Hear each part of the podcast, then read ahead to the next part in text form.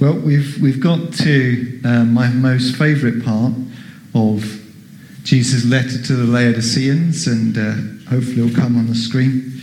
Karen's doing a good job. Jesus said, Here I am. I stand at the door and knock. If anyone hears my voice and opens the door, I will come in and eat with that person, and they with me. And in his letter, as we've been studying it, Jesus made it clear that these, the problem is their lukewarmness. And what they need to do is to buy from him. Can you remember what you need to buy from Jesus? Gold, frankincense, and myrrh, wasn't it? No? Oh, no. That's what he got for Christmas, wasn't it? that first Christmas. Gold, white clothes, white garments, and salve for our eyes. Clothes for our nakedness and salve for eyes. That's what we're supposed to buy from Jesus to counteract this lukewarmness. And now he's telling us how to do it, which is to open the door and let him in. And I wonder, since last week, has anyone else remembered the name of their school caretaker? No? Yes? You remembered last week. Yeah, we talked about the job, the role of a school caretaker, and that likewise, what we're learning from Jesus here is as a school caretaker, uh, ordinarily on many, many schools, there is a schoolhouse purposely built for the school taker to live, school caretaker to live on the school grounds so they can live where he works to always take care of the school, the buildings, and the grounds. But it would be a bit difficult for the school caretaker to look after the school buildings and the grounds if he, he or she never left his schoolhouse. And what we're learning from Jesus is that he lives in our spirits. The Bible says that God poured the spirit of his Son into our hearts. Jesus has been poured into, our, into a believer's heart but it is difficult for him to look after the buildings and the grounds of our soul if we don't let him out of our spirits into our soul, our mind, our will, our emotions. And as the next slide shows, we looked at the very fact that Jesus, who announced to the world, I am the good shepherd, Peter remarks that, for we've all like sheep gone astray, but now you have returned to the shepherd and the overseer of your souls. The overseer there, the Greek word, can also be translated as caretaker. Jesus lives in your spirit, he's one with your spirit, but his, one of his roles is caretaker of your soul. And that is the door that he's knocking on. These Christians have received Christ, they're born again. Now they need to let him in to be caretaker of their souls. Our soul is the very wonderful God given part of us. We, we learned last week that God has a soul.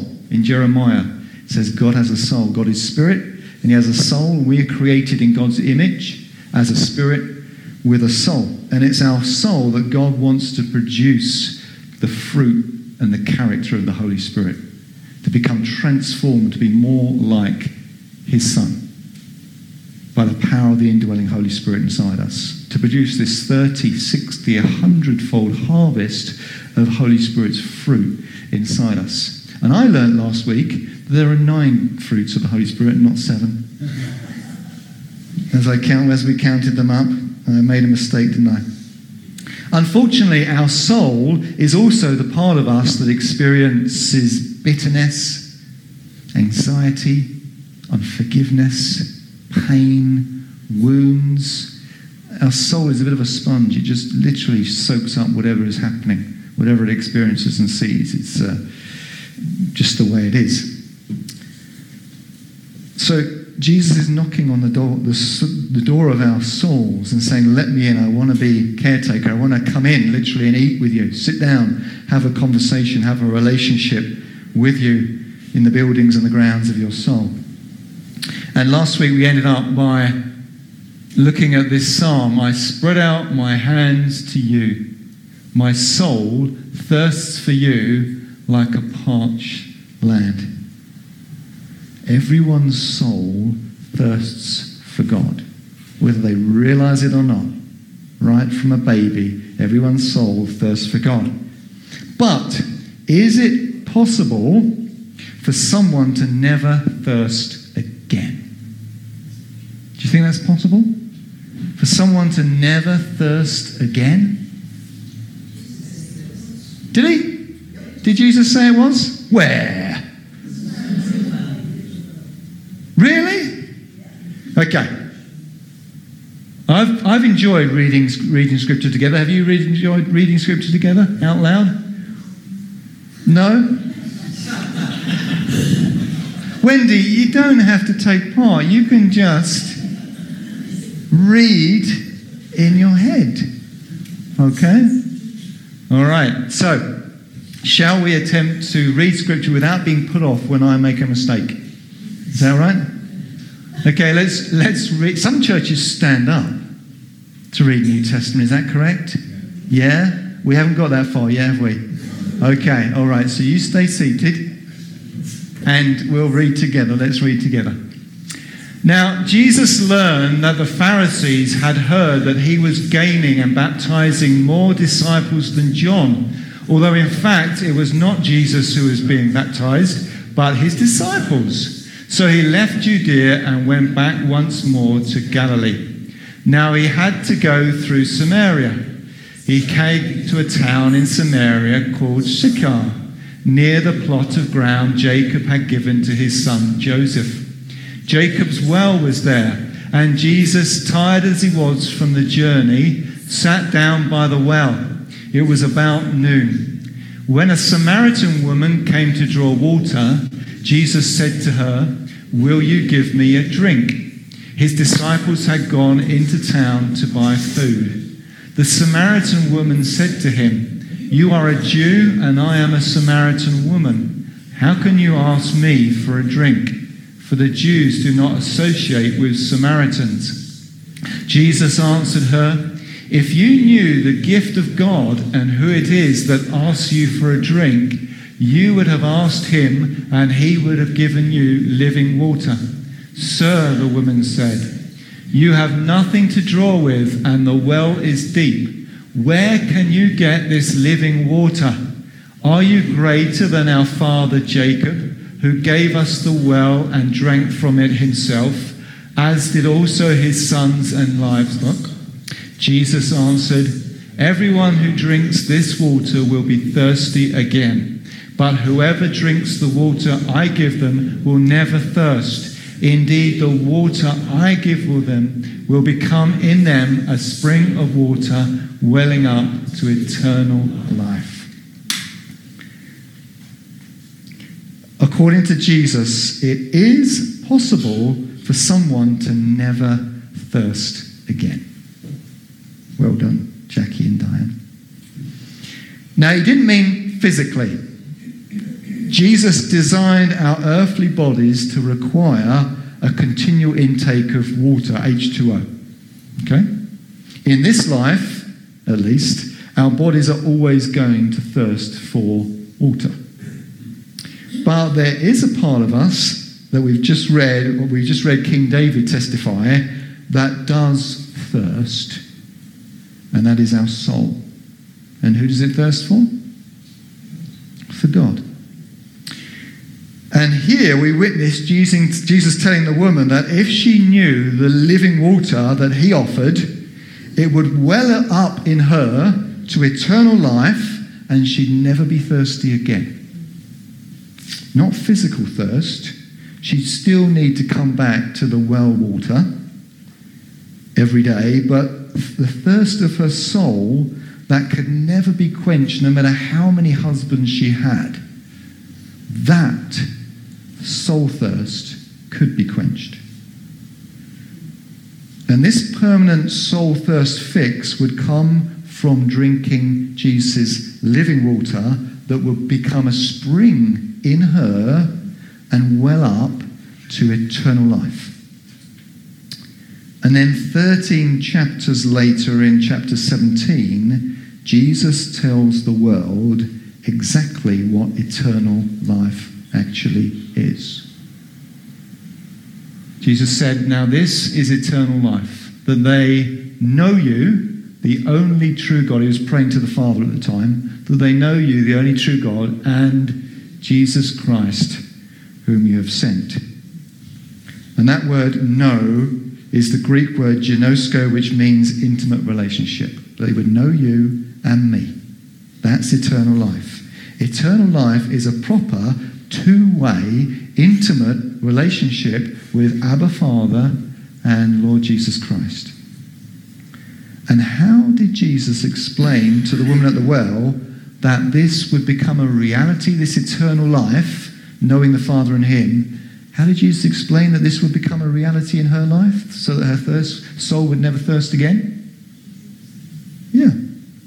By the Holy Spirit becoming living water inside her and welling up to this eternal life, having a relationship with the Father and the Son. According to Jesus, it is possible to have such a relationship with Himself and the Father that your soul never need thirst again. Do you believe that? Yeah? Now, before I share the chorus of this old hymn, which will give it away, see if you can name it by just listening to the first verse. Are you ready? O soul, are you weary and troubled? Good song. Already? No, it's not It Is Well, but that is another good hymn. O soul, are you weary and troubled? No light in the darkness you see. Hmm, Peter? Yeah, I know the rest of it. Yeah. There's a light for a look at the Saviour and life more abundant and free. And the chorus goes Turn your eyes upon Jesus.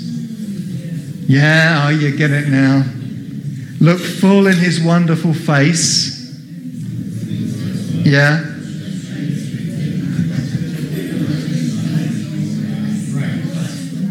Exactly. Those on Zoom, you had no idea what people are. Well, you probably have an idea if you know it, but yeah. Turn your eyes upon Jesus, look full in his wonderful face, and the things of earth will grow strangely dim in the light of his glory and grace. Turn your eyes upon Jesus. It is possible, because of the indwelling of the Holy Spirit, to have such a glorious relationship with the Lord Jesus Christ that the things of earth grow strangely dim. It is possible that a swelling relationship, bubbling up, welling up inside your soul with the Lord and the Father, inside you, that can quench the thirst of your soul to the extent that the worldly things your soul once thirst for no longer have the same pull on you. They go strangely dim. Have you ever experienced that? Maybe the things that your soul once thirst for no longer have any influence because of your relationship with the Lord Jesus Christ. He's kind of like filled you up in that area. I'm doubting that anyone has got to the point where their soul thirsts no more. But it is wonderfully possible, isn't it? To have such a welling up of a knowing of Father and the Lord Jesus in our soul to the point where some of those things of the world grow strangely dim. Yeah? Let me ask you this, this. When offered something tasty, have you ever found yourself using the phrase, no thanks, I'm stuffed? No? Yeah? you might have said it but not meant it. Oh, one more wafer, thin mint. Yeah? Oh dear. No thanks, I'm stuffed.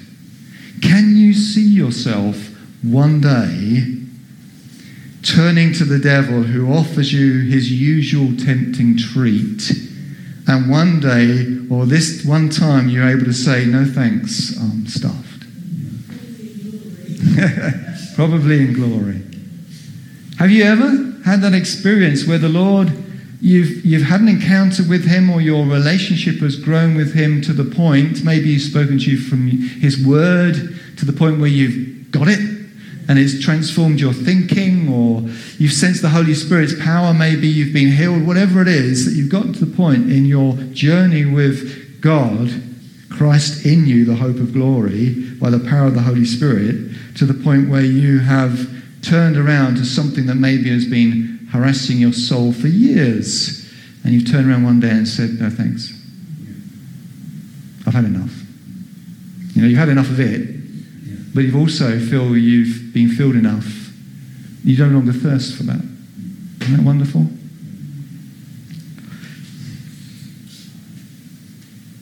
No thanks, enemy.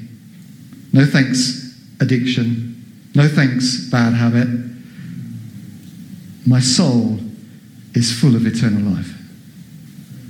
I'm stuffed. I no longer thirst in that way. I've got in my notes here written in pen time for time of prayer. I thought it would be good to pause, pause at that point and just ask our Father God to bring us to that point in something in our life. Maybe we've been battling. So let's pray, shall we?